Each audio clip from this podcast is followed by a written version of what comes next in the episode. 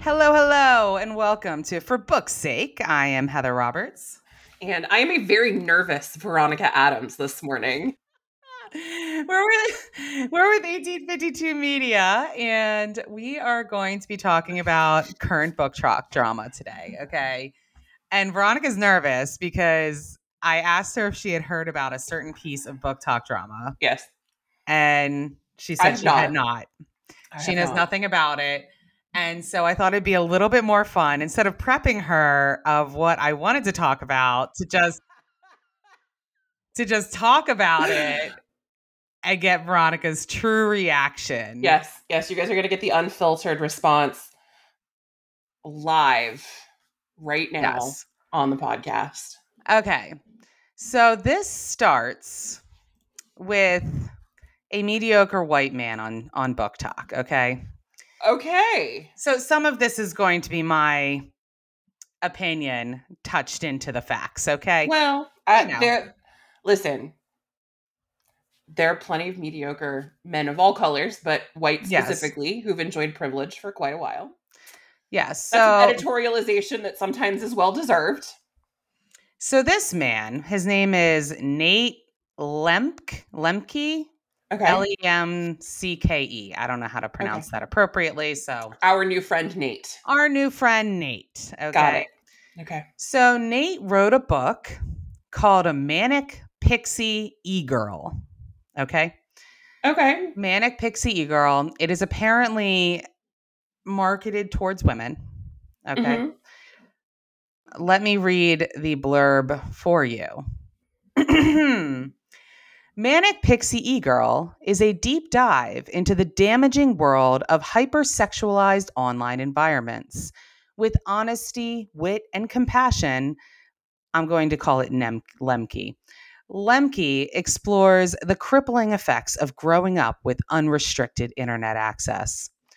Much like the iconic Manic Pixie Dream Girl trope itself, this narrative unveils a disconcerting countless men raised on the internet. By the way, the sentence doesn't make sense, so I'm just going to read it as it goes through. And okay, much like the iconic Manic Pixie Dream Girl trope itself, this narrative unveils a disconcerting countless men raised on the internet find themselves trapped in a paradigm where they perceive women as nothing more than idealized objects of desire, tragically overlooking their fundamental humanity. If we could stop right there, there's a lot of word salad that didn't quite... What in the condescending pseudo-intellectual batshit crazy was that? Yeah, there's more. Okay. The story centers around the troubled and perverse mind of Alden Goodnight, an internet-addicted loner, as he struggles to overcome the symptoms of a debilitating mental illness. With the help of a well-intentioned, if slightly misguided therapist, he embarks on a chaotic and ultimately transformative journey to fully embrace all of his addictions in an effort to rid himself of them forever. Prescient, timely, and utterly captivating, Manic Pixie E-Girl is a literary tour de force that explores trauma, addiction, and the yearning for intimacy in the digital age. Tell me you wanted to be on the New York Times bestseller list but couldn't get a book deal without telling me you wanted to be on the New York Times bestseller list without having a book deal. I can't believe you said that because he then starts a TikTok campaign where he said that he's going to read a book a day by a female author until he gets on the New York Times bestseller list. I love that for him. So he is reading a book a day by a female author because he doesn't generally read books written by women. But he's writing books for women. Correct. So he doesn't usually read that. That's not something he does. But he now is going to read a book a day by a woman and then post about it. How generous of him. In order to, get his book on the New York Times bestseller list. And you're thinking to yourself, what books is he going to platform, right? Yes. What books is he going to read with that type of a Manic Pixie E Girl? Yeah, right, right. One of them is The Handmaid's Tale. Shut the fuck up. Because I'm sorry, for those of you who didn't hear me just whisper, I said, shut the fuck up. Because like, holy Let me play you, because let me play you his original, well, he reviewed these books 7 days, and then he did like this weekly recap, right? And then he did his response to the recent BookTok drama, Okay. And I'm trying to figure out which one should I... which one should I play first? I'll do the response to the BookTok drama because I think I've gotten you caught up. Yeah. But by the way, so the books that he read included The Bell Jar by Sylvia Plath, Bunny, The Handmaid's Tale, My Year of Rest and Relaxation, The Candy House, To the Lighthouse, and Tomorrow and Tomorrow and Tomorrow. Okay. This is some crazy performative bullshit. Yes. So let's go, Nate. There we go. This is so funny. There's several videos, but let's go with this one. BookTok is not a safe place for authors. Is that? Did he delete a video? Oh, of course he did. Hold on, because it's different on my phone than it is on my computer right now. And I'm trying to figure out. We got day 7. We got the weekly recap. And then he has day 8, Tender is the Flesh, which is on my phone, but not on my computer. Fascinating. Oh, he has it pinned. Okay. Okay. It's in a different place when you're looking at it on desktop. He said that this book was yeah. So I'm going to play this. When I made my first post, I said that this book was like Mean Girls meets Dark Academia. Little did I know the real Mean Girls were actually right here on BookTok. A week ago, I set out to read a book a day till my book got on the New York Times bestsellers list. And to make it a little more interesting, I was going to try and read only books written by women authors. You see, in the past, I realized I had been drawn primarily to books written by authors of my own gender. So naturally, I wanted to switch things up a little bit. I honestly just noticed a personal blind spot and wanted to correct it, but some people did not like that. Despite an overwhelmingly positive response from most of BookTok, a few people decided to interpret what I was doing in the least charitable way possible. They called me an incel. They called me a pick-me. They tracked down my book on Goodreads and gave it bad reviews without even reading it. And they even went so far as to accuse me of exploiting women authors. And that one hit hard because that certainly wasn't my intention when I started this project. Yes, I was trying to promote my book, but also I just honestly wanted to read more books written by women, and I thought this was a good place to start. So what do you think? Was I exploiting women authors? And if so, what can I do to fix it? What can I do to fix it? Sure. Please continue to engage with my content while I take up space in an area of social media that really isn't intended for me. Right. And let's talk about this as a marketing campaign, right? Right. He is using women. He's using women, which, by the way, not all of his book reviews, because I went back and watched the videos, not all of the reviews on the books are positive. Okay. Of course they aren't. I mean, not every book is for everybody, but also like you're trying. It's very clear here that the platforming female authors is just to benefit him in some very direct way. It's performative. Exactly. Because it's like, I'm going to platform these already large female authors that I've never heard of in order to promote my own book. Right. Which we will get to his book here in a moment. But yeah, it's wild. So then there's another one called BookTok is not a safe place for authors. Okay. So let's listen to this one. We need to talk about a dangerous new trend that's emerging on BookTok. Recently, a group of BookTokers decided amongst themselves that I was a misogynist and went out of their way to track down my book on Goodreads and leave it horrible reviews without even reading it. It would be one thing if they actually read my book and didn't like it. That's fine. I respect that. My book's not for everybody. But I watched as their mean little comments popped up on TikTok, and then just moments later, a bad review would show up on Goodreads from someone with the exact same profile picture. And unless they read my entire book in the time it takes me to switch apps, I don't think they actually read it. To leave a book a bad review without actually reading it just feels wrong. It feels dirty, and definitely not something I would expect from BookTok. And as for the claims that my book is somehow misogynist, my book is about the damaging effects of growing up in hypersexualized online environments. I chose the title Manic Pixie E Girl because much like the Manic Pixie Dream Girl trope itself, many men who struggle with porn addiction come to view women as idealized objects of desire rather than recognizing their inherent humanity. And in many ways, this book is about my own struggle with addiction and my healing journey from it. So it feels especially... There it is. ...calling it misogynist without actually reading it. Look, I get it. It's a difficult issue. But by canceling a book you haven't read, you not only erode the trust that readers have with websites like Goodreads, you also do irrevocable damage to books that might actually have something good to say if you just took the time to read them. We need to talk... I'm so sick of men policing. So sick of men. We can just...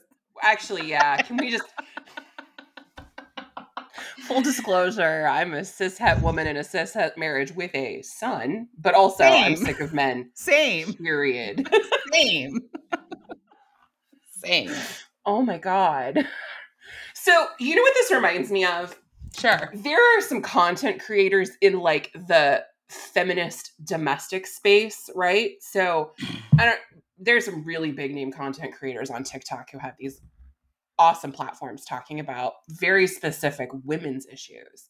Yes. And there are some men who have come into that space and have started making like pseudo-psychological reflective content as well about perhaps their past experiences not being the most supportive partner in a domestic sense or whatever, right? Like they are trying to cash in on and build platforms in this space with the male-centered voice. That's exactly what's happening here. 100% what's happening here.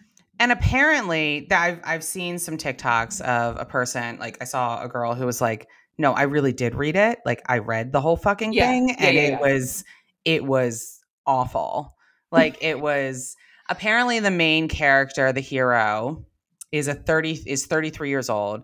And Holden then Caulfield or whatever his name was. Right. And then the heroine is like a 19-year-old college student who is constantly in pigtails. And it's like age gap, like, you know, little girl, daddy romance-y sort of thing sprinkled in with a lot of misogyny, slut shaming, and just stuff. So there's this girl named Alyssa who... you know, took one for the team and read the book for us. Bless her. And Alyssa then not only did that, but then on Goodreads, you can, you know, put your updates in like while you're, you know, what percentage the way you are through. Right. And she did that too. She's truly doing the Lord's work here. Okay. And there are just some fascinating quotes in here. Like just well, I mean, he says it himself in that last TikTok that she played the audio for. Like he had his own struggles with a hyper-sexualized life online, and he's now, I guess, exercising those demons via this particular book. Yeah. And marketing it in a very tasteless way. I mean, there's a quote from the book, in order to become fully integrated, women must move from the maiden phase or the little girl phase, as I like to call it. Don't tell me how to... Into their whore phase. It is the next step in your spiritual evolution. What? And... There's another quote. I liked hanging out with Abby because she was the least judgmental person I knew. It felt like my whole life somebody was always judging me. And Alyssa's comment to that is, please go to therapy. Honestly, this sounds like a classic case scenario where someone definitely needed a therapist and instead they wrote a book and now they're like, I mean, okay, you write a book, you're going to try and make money off of it. Of course you are. Why wouldn't you? I mean, yeah. There are some people who have written manuscripts that never see the light of day, but beyond that, right? If your intention is to enter the self-publishing space and become a writer, have a business writing, you're going to publish it, you're going to market it. But like everything about this is just so gross. Yeah. It's gross. Let's see. Here's one. I'm starting a cult, she says. The Esoteric Guild of Interdimensional Reincarnating Liberated Sluts. E-Girls for short. So that's what E-Girl stands for. The Esoteric Guild of Interdimensional Reincarnating Liberated Sluts. Abby believes that by posting your face online covered in cum for the world to see, you free yourself from... Does anybody know if Nate's mom is okay? Like, honestly, does anybody know if Nate's mom is okay? Has anyone checked on this man's mother? Has anyone checked on the women in this man's life? Seriously. Like, does he have a partner, a girlfriend, a wife? Like, I mean, it's just so much. So, like, the book itself... I understand now after reading these quotes, right? Mm-hmm. Yeah. Why he's being called an incel. Like, I understand. Because at first I was like, okay, well, he's doing a really extreme. Shitty. Yeah, it's extreme. Yeah. He's doing a really shitty marketing move, right? Like, because we can all agree that by platforming women authors, writing a book about marketed towards people that you don't understand is dumb. Number two. That was misstep number one for sure. Misstep number one. Number two, then going on the internet and platforming large authors in attempt to ride upon their coattails, large female authors whom you've never read before. Like, yeah, like there's Sylvia Plath and Margaret Atwood need this man's help in any way, shape, or form. No. And to be like, you know, I don't read books written by women, but I wrote one for women. And so... I'm going to now platform that is also a massive misstep. But then I was like, wow, this is a really intense reaction. And then I started reading these highlights and I was like, oh, I see why. Oh, apparently on Google, which I have not done full disclosure, you can go read like a preview of the title on Google Books. So if you're interested, you can go do that. My blood pressure is high enough as it is. Like, here's a quote that's going to throw your blood pressure. Oh, okay? Great. I'm scrolling through these. I have not read all of these quotes. Okay. Because every day more girls show up on our doorstep in mini skirts and pigtails with little black E's drawn beneath their eyes. Girls who want to leave their old selves behind and step into their slut era. Mm-hmm. This one's lovely. Take these ingredients, mix them together in the proper proportions, and you, my friend, have just made the holy grail of cum production, a supplement slurry guaranteed to maximize the volume of seminal output. Oh my God, I want to vomit. Like, is there... Ugh. What? What?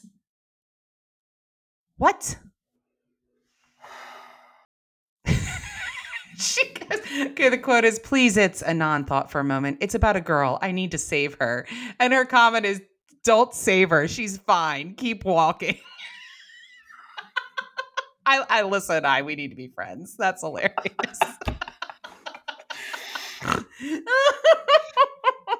I'm one of those people that's like hypersensitive to bodily fluid stuff. So like, oh my God. Ooh. Everything about this is tasteless. Everything. Nate.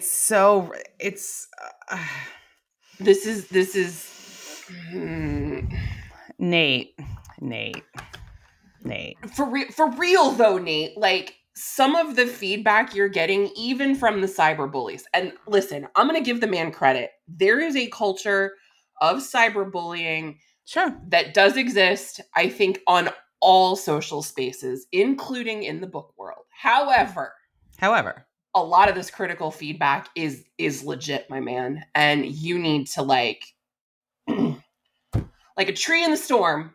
You need to kind of try and absorb some of this because there's something here for you to learn from this experience. And it's not what you think it is. Right. And, you know, here's the other thing. I do not care if men write a romance novel or write a book marketed towards women. That's not. I obviously, my husband wrote erotic romances. Yes. I am in support of that.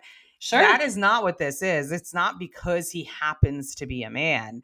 It's because he happens to be a man, but then enters the space without any knowledge of this space enters the space in a condescending, patronizing way.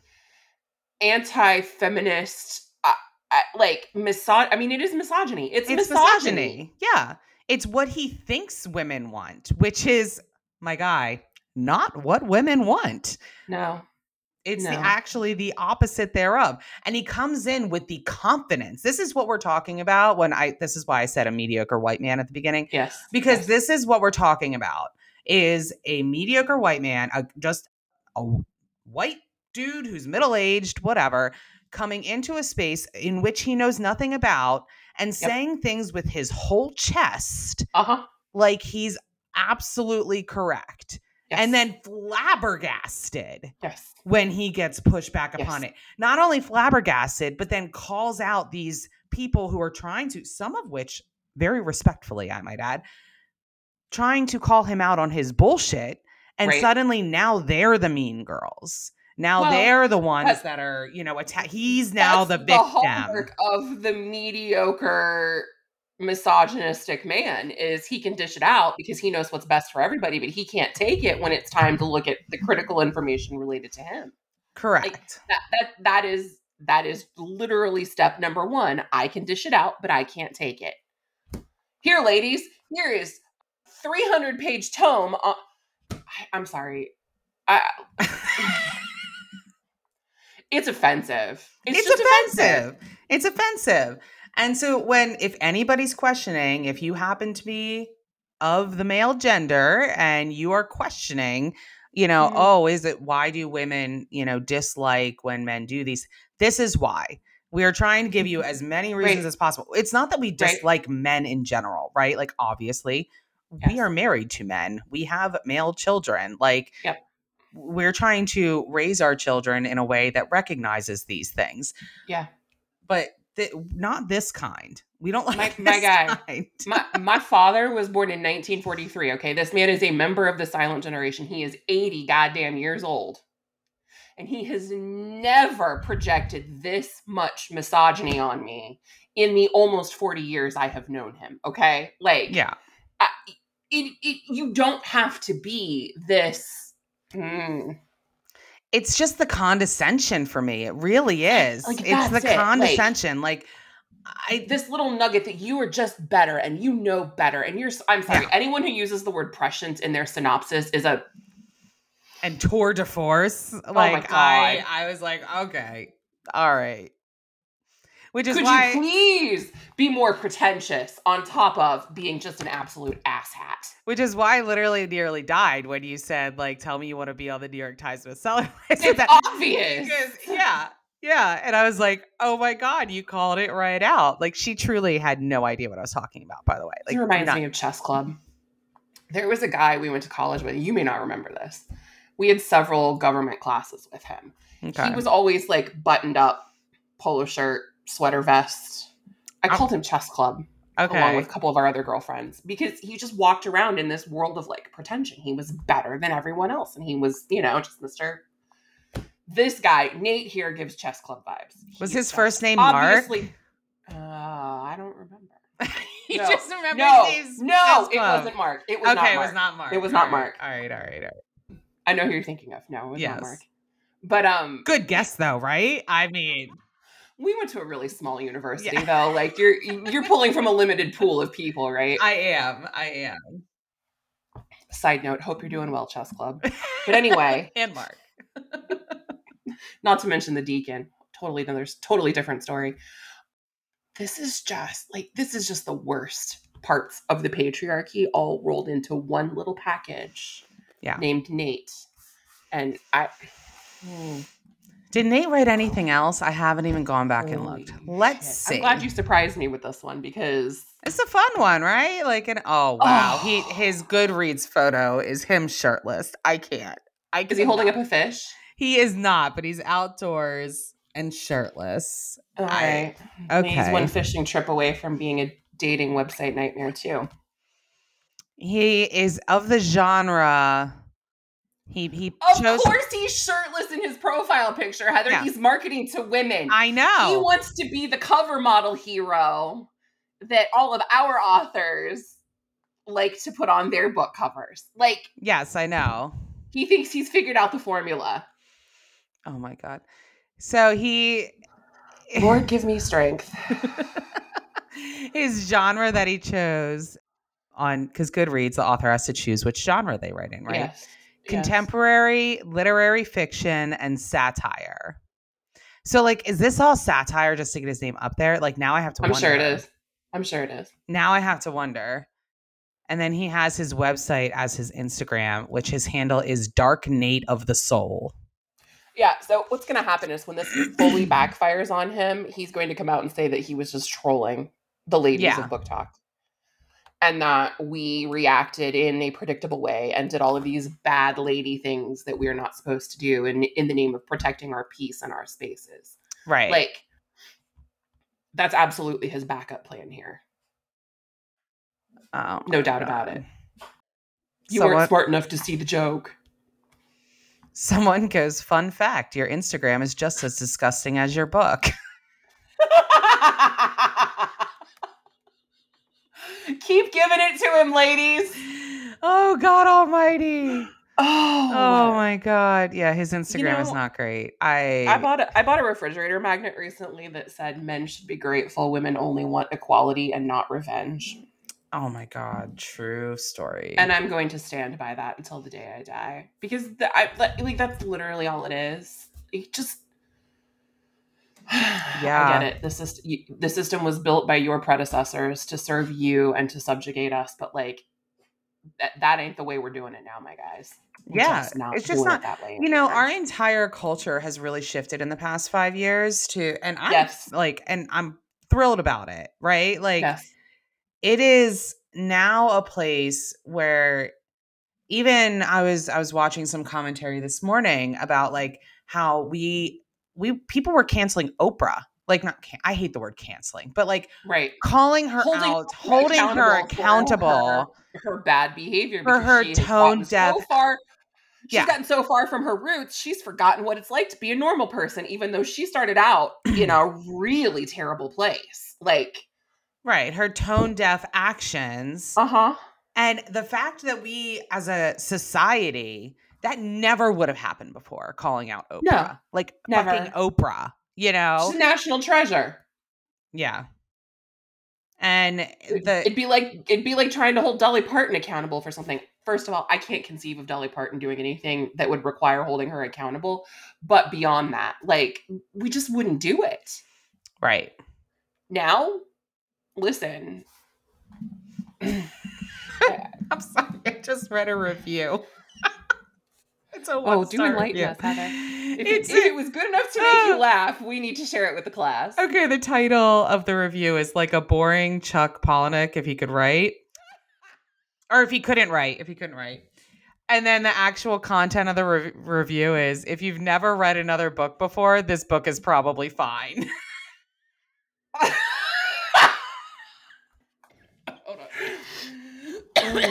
Oh my God, breathe, Heather.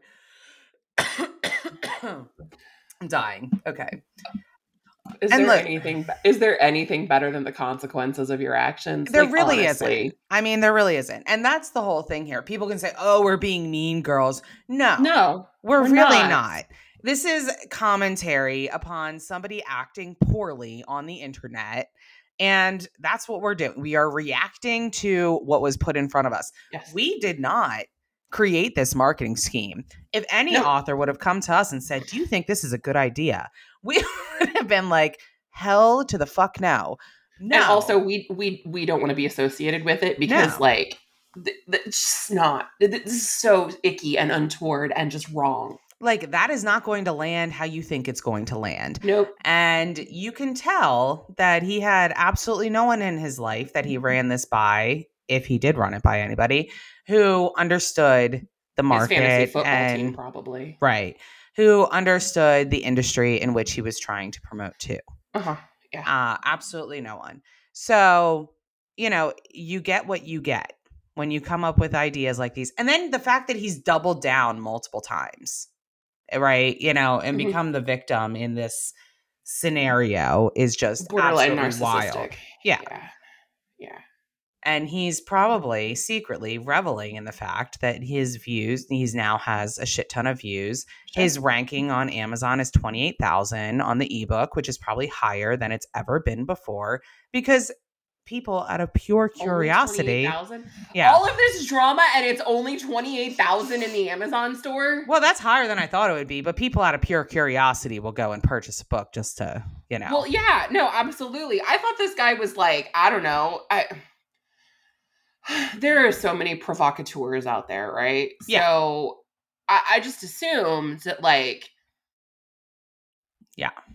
Damn, Nate, this isn't even successful. Oh, no. 28,000 is like. You put $20 a day in Facebook ads on a book and get it to 28,000. Like, you didn't need to be an asshole to do this.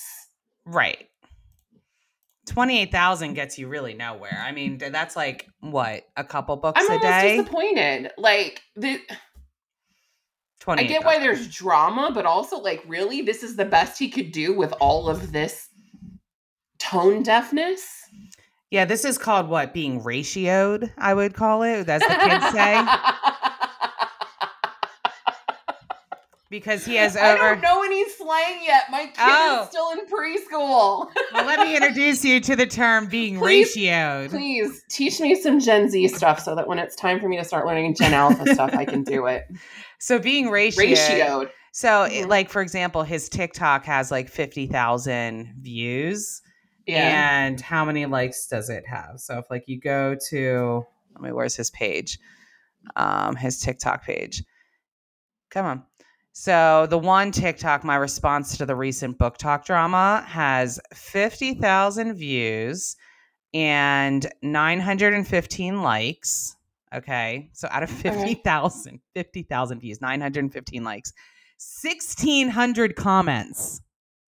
That is called... So this portion of the strategy is working as intended. Yes, but that's what's called being ratioed. When you have more comments than likes, number one. Makes sense. Yes. And more views than, you know, because that's what, 915 out of 50,000?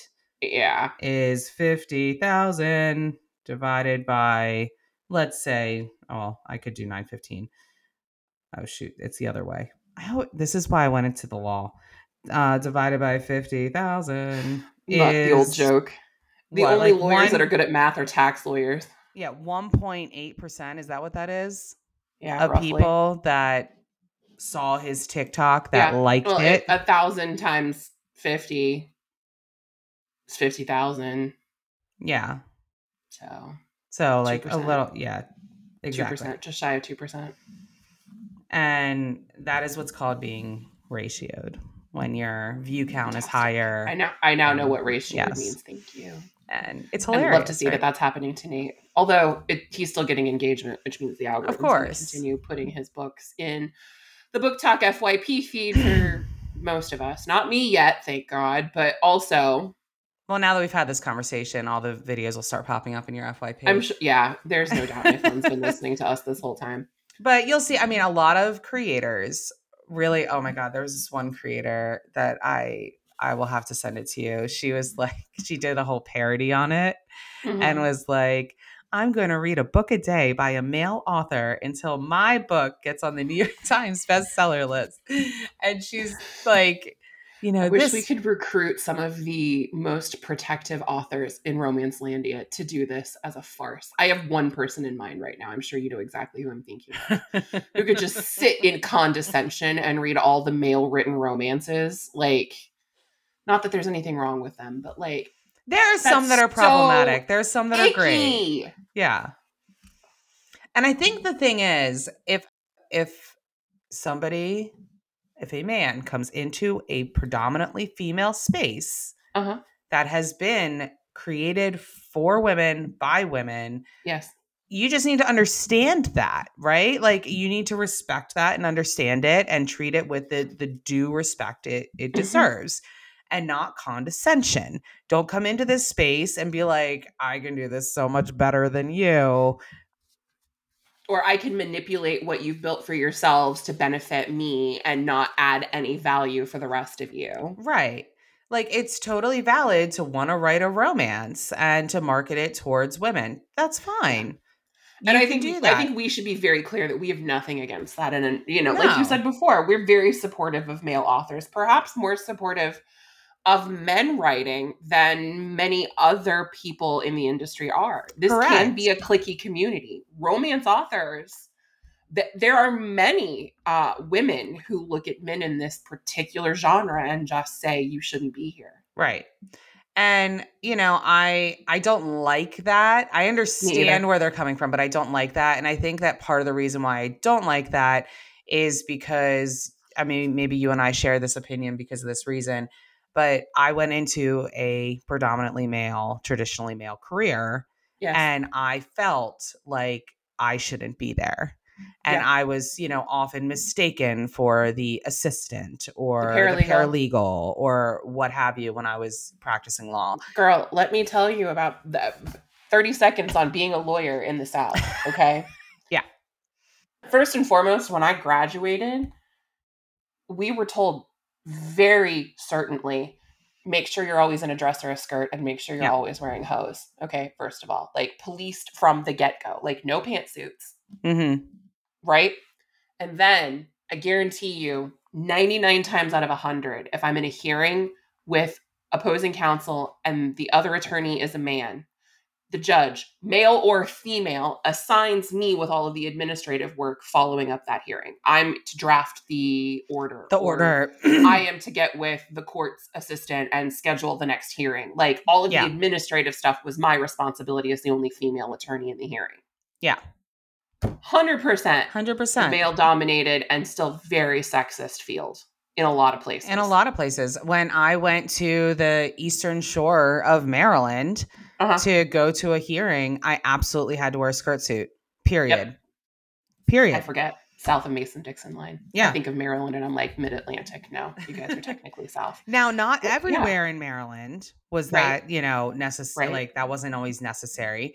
Right. But if I was going to certain parts, I knew that if I wanted to get any type of respect at all, which is wild to think about, by the way, if I wanted to be treated seriously by the court, I had to wear a skirt suit and pantyhose and the whole bit and act, you know, accordingly. And it's just, you know, there are a lot and people can be like, oh, that's so unfair. You shouldn't have had to do that or whatever. Well, you have to make choices, right? Do you want the best outcome for your client or do you want to fight against a system that is going to crush you in the very moment in which you are in? So we can fight these things from the outside, but when you're in the moment, you're going to lose and it doesn't benefit you or the client if you don't acquiesce to the moment. So you have to fight them in a different way than, you know, just bucking the system. Unfortunately, there is a certain amount of game playing that you have to acquiesce to and participate in order to get the best result for your client. And so, you know, we can have tons of conversations about that sort of thing. But so that's the kind of thing that makes a lot of women authors very protective of the romance space, though, is that it's literally from the dawn of time system of suppression and oppression of women, period. Right. And that's why there's a lot of people who say, like, you know, and I generally agree with this, that we are the oppressed, right? So the oppressed cannot become we are not becoming the oppressed by policing or calling out or holding accountable, you know, the oppressors coming into our space and trying to reiterate that type of oppression again. Right. You know, and so I absolutely understand that where women are saying, like, you know, who've been in this industry, who have the opinion that they don't like, you know, when men come into this industry. Men writing. Yeah. And that's often because it usually looks like this. It usually looks like this. Right. 99% of the time. Mm-hmm. Or it looks like a male that comes into the romance industry and uses a female pen name. And does it in that way and basically cons women into writing, you know, and listen, women. That has predatory vibes now. It may have just been a marketing tactic that was used by publishing houses in the, I don't know, 70s and 80s or whatever. But like also now it's very predatory because of how liberating the explosion of the genre of romance has been for women that's a really complex. It is nuanced. It is very nuanced. Very. I'm not saying in every circumstance it's bad, but I've seen enough where it's happened where it is bad. And that's just like this situation. So, you know, when it is we'll just call it a touchy subject. Okay. It is a very, very touchy subject. And if not done correctly, if not done with good intentions and done well and with respect, this is exactly the response that you can expect. Yes. Yes. And you need to come into it with that knowledge. And this person, Nate, my guy, had none of that knowledge. So it's just, I had to share this book talk drama with you today. Fantastic. Because and it really, you know, I think there's a good lesson to come out of all of this and that we've touched on briefly, but just to reiterate, understand the genre in which you're writing. Understand your audience. You know, I was thinking about that while you were explaining a lot of this to me. If he had chosen to write this in a different way, if it had been less about disgusting sexual content, I mean, like there's erotica and then there's like, the shock content. Some of this stuff sounds like it is literally just shock content. It's not even supposed to be erotic. But that being said, if he had picked something else in terms of how he was setting up the genre of the plot for all of this, right? Like fit different peg, right? Square peg, square hole, round peg, round hole, pick a different genre, market this slightly differently. He could have entered the book talk space in a non-offensive way. Right. And actually utilize the platform and the option of creating and sharing content until you hit virality to actually sell a book and maybe even backdoor his way into some sort of post-publishing traditional deal where he sells his rights to a distributor or one of the big five's imprints and, you know, actually does end up on the New York Times bestseller list. Well, and let's just talk about this for a minute because his goal of ending up on the New York Times bestseller list, I believe, falls flat also from a technical point of view in so much that I highly doubt that he's set up with distribution to be able to actually sell even if his book is good. I'd be shocked if he even knew he needed to do that. Right. This is my point. Like he does not. This is somebody who's like, I'm going to write a book and I'm going to, you know, get on the New York Times bestseller list without any understanding of the industry at all. Like to get on the New York Times bestseller list, you have to be distributed in a variety of physical locations across the United States. Independent booksellers, you know, large booksellers, you have to sell a certain amount. And then the New York Times bestseller people will like shake the magic eight ball and decide if you're going to be on the list or not, because book sales are not always indicative of actually being on the list. The list is 100% curated and it's based on whatever the intelligentsia thinks needs to be platformed. Correct. So simply by getting the book sales, even if he had done it in the correct way, which I can pretty much guarantee he probably didn't. I'm taking a guess here. Wild stab based on all of the other missteps here. Yeah. I think it's a reasonable assumption. So his goal itself isn't even available to him in the current setup in which he is. So that just... You know, it's funny. He reminds me of like the biohackers, you know, the people who are always like constantly looking for ways to change sleep routines and your consumption of vitamins and minerals and your diet and exercise routines. And like you lift on, you know, you power lift during the full moon and you, you know, you take these herbs from Eastern medicine on, you know, the autumnal equinox, whatever. And of course, I'm being glib and a little bit disrespectful in my description for hyperbole's sake, but also like, he looks at this and he goes, I'm just going to basically do the biohack of self-publishing and using BookTok to create a bestseller and to make money. But he didn't do a very good job of it. No. Like, not even a little bit. I'm sorry. I am stuck on the number 28,000. 28,000 of the ebook. The paperback is at 128K on the Amazon. There is no way this man has a distribution agreement that's going to get him anywhere close. He's not even in the state of New York. Not like. No. Sure isn't. Sure is not. And he wasted his use of prescient. He wasted it. Yeah, 132,000. I don't know what I just said, but 132,000. Publisher is independently published. Mm-hmm. Like my guy. That's not what you put there. Publishing company, business, just independently published. It literally says independently published. That is not what you put in that space. In that space, you put... I mean, a lot of people who don't know, that's what they do. Oh my God. Well, they just leave it blank and then it comes up as like Amazon. You know what I mean? Mm-hmm. Like that's what you're supposed to do. He filled it out. He filled it out. While he was hacking the BookTok machine. I am just...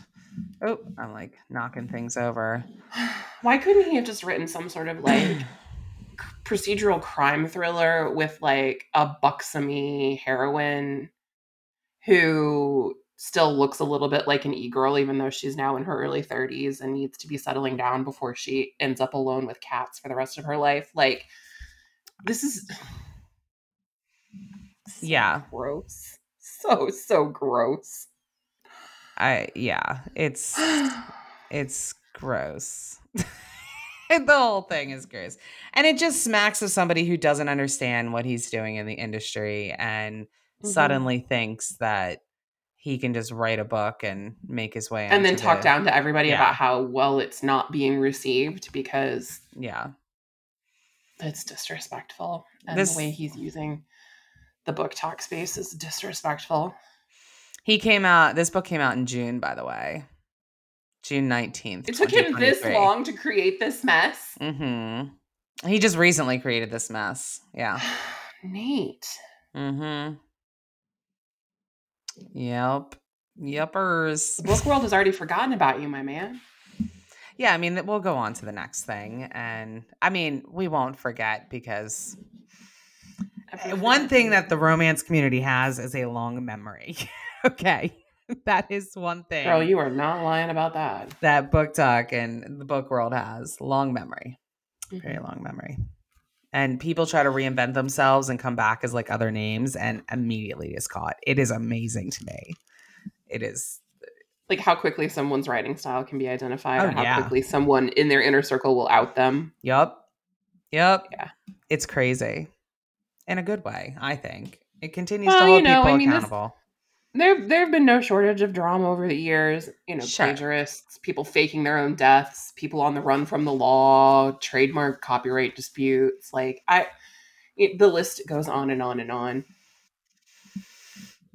People just generally behaving badly. But see, here's the thing. Nate is hurting men in this space. Yeah, he is actually. He's doing a great disservice to men in this space. He obviously does not care. Sure. But also, like, this is... Yeah. I mean, it borders on misandry in a way. Like, he is intentionally inflicting pain in a way that's going to make it harder for men who write well and are good members of the community to participate and be received. Yeah. Absolutely. Wow. I know. This was fun. I'm not nervous anymore. Yeah.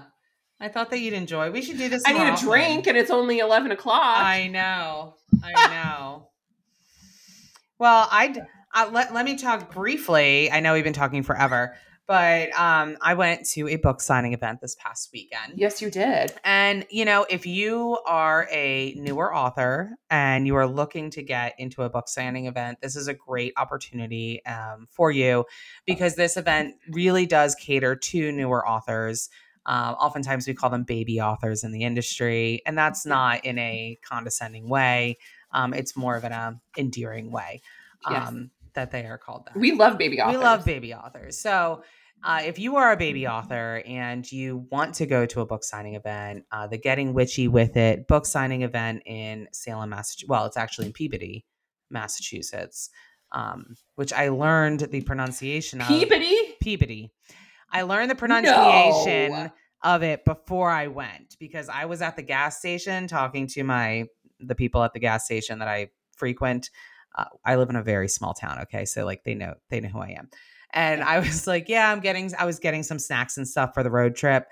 And I told them that I was going to a book signing. I would like a work thing in Peabody, Massachusetts. And the guy's like, that's not how you say that. And I was like, how do I say that? He said Peabody. And I was like, oh, well, thank you for telling me that before I went there and sounded like a complete moron to everybody who's there. So things I learned. You call it Peabody and you're the moron. Yeah. Well, to be fair. No comment. I live in a town that should be pronounced one way and is pronounced a different way. That's true. The way yeah, that's true. Yeah. That's true. You're yes. Yeah. Yes. So. Yes. If you had not corrected me, I would also be calling your town the wrong thing too. Correct. But otherwise, it was a good time. It is definitely, if you are paranormal, witchy, vampire-y, any sort of spooky vibes, I that is definitely where you want to go as well. There were authors there without spooky vibes, and they did sell books, so it's not absolutely critical. You had a couple of non-spooky, non-paranormal clients in attendance. But if you do have that element, you're probably going to sell better, just because everybody was really into it. People were dressing up like they had witches. It's happening in September. Yes. It's adjacent to Salem. Correct. It's a whole vibe. There was a whole witches ball. Fun. People were dressing up, had ball gowns on, tiaras. They looked like they had a really great time at the witches ball. There was a DJ, cake. There was actually food too. I went to dinner before that, so I wasn't hungry, but I did have cake. But yeah. Sounds like a good reader experience. Great reader experience. Everybody was really friendly. And so there was a lot of readers. I love that, because I've been to some events where people are really standoffish and it's like, really? Yeah. I mean, okay. The reader, there was a lot. I guess I'll just mind my own business. I think because of the newness for everybody, but a lot of people there. Yeah. Really made it a welcoming environment too. So there was a lot of people who came that this was their first signing as a reader too. Yeah. So there was new readers, new authors, and the people who have been to a lot of signings, were really kind to them. And it gave me Taylor Swift concert vibes. Everybody was really friendly and really welcoming. I didn't see any sort of crazy. This has nothing to do with anything. What? But I saw on the TikTok that Taylor Swift and Sophie Turner went to dinner together last night. And frankly, that is just iconic. Why can I not stop talking about Taylor Swift? What is I'm not a Swiftie, I swear to God. Yes, you are. I am too. It's fine. That was iconic. That was an iconic move. It just truly... Mr. Perfectly Fine. I wish I had an ex who was famous enough so that I could have dinner with Taylor Swift. That's where I'm at, okay? I have Sophie Turner jealousy. But anyway, continue about the signing. I could not. The signing was a Taylor Swift concert. Continue. Yeah, everybody was talking about how Taylor Swift concerts, they felt safe, they felt loved, they felt, good vibes and good energy. And it had that sort of same vibe. There was one girl who was walking in, and you could just tell she was very nervous. She was very nervous, and she was all dressed up, and she was like, "Is this where the signing is?" And I was like, "Yeah, And she's like, "What do I do?" And I was like, "You just go right in here. The table's right in there. You sign in. It's all good." You could tell she was just having a freak out, and It was just not everybody that was around me too. It's just it's going to be good. You're going to have so much fun. Just really encouraging to her. Yeah. And it was lovely. But yeah, so I wanted to share these books because I picked up 3 books by authors I had not previously known. Awesome. And so I thought I'd just share them on here because, I liked The reason I purchased these books is because I either liked their vibe, I liked the book, or you're both. Trying to hit the New York Times bestseller list with your Manic E Girl Pixie erotica. Yes. So this one is called Desirable. Look, it has like a foil cover. Oh, that's hot. By Nicole Sanchez, and the back has like foil on it too. Hello. I know. Oh yeah, yeah. Hello. We're on YouTube. So this is Desirable. This arrangement just got complicated. I believe it's a billionaire fake marriage, fake relationship. Yeah. Romance. So the gold foil is like a really nice touch, but also that's a hot cover. It is. I really like, that's what I'm saying. I bought books that I liked the covers. I liked the vibe of the author. And also I would potentially read it.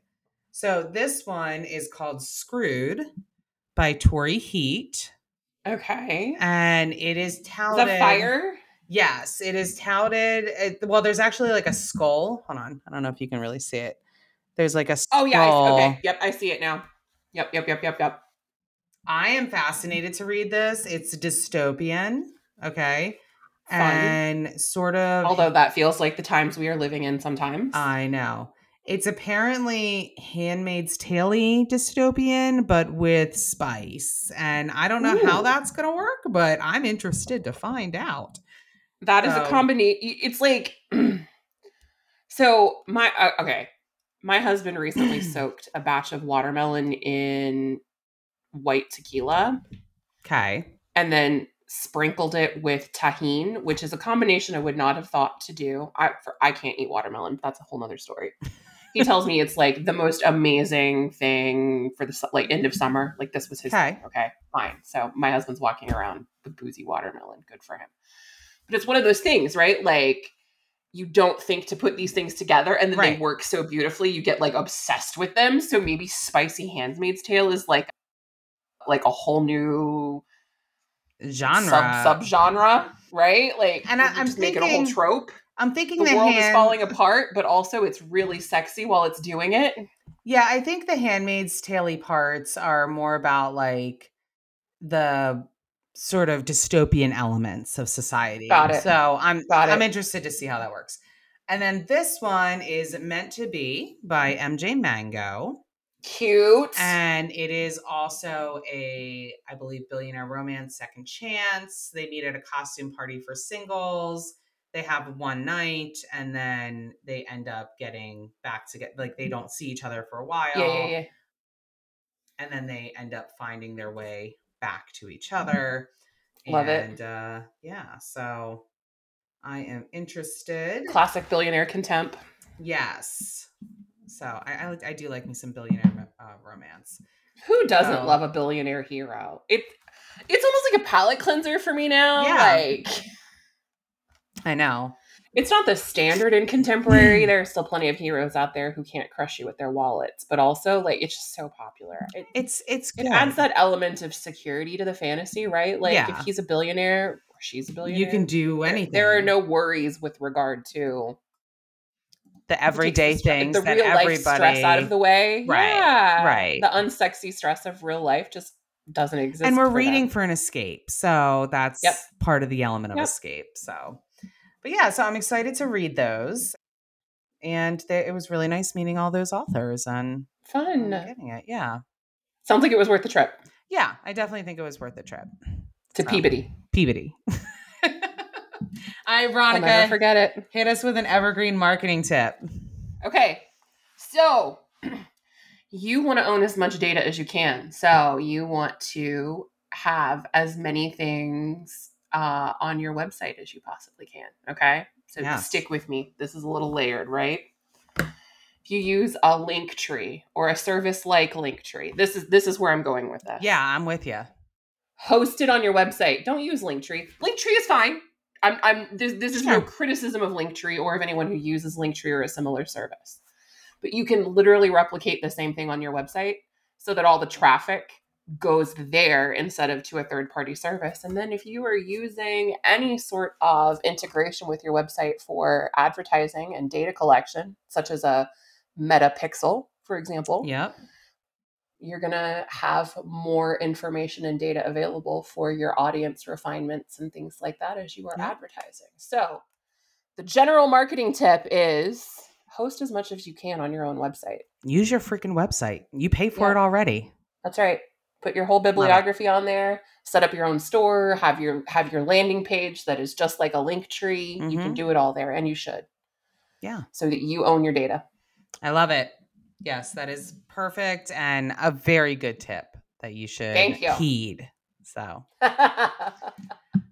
Well, thank you for indulging me today, Veronica. It was fun. We'll have to do this again soon. So, yes. All right, outro music. Once my blood pressure goes back to normal.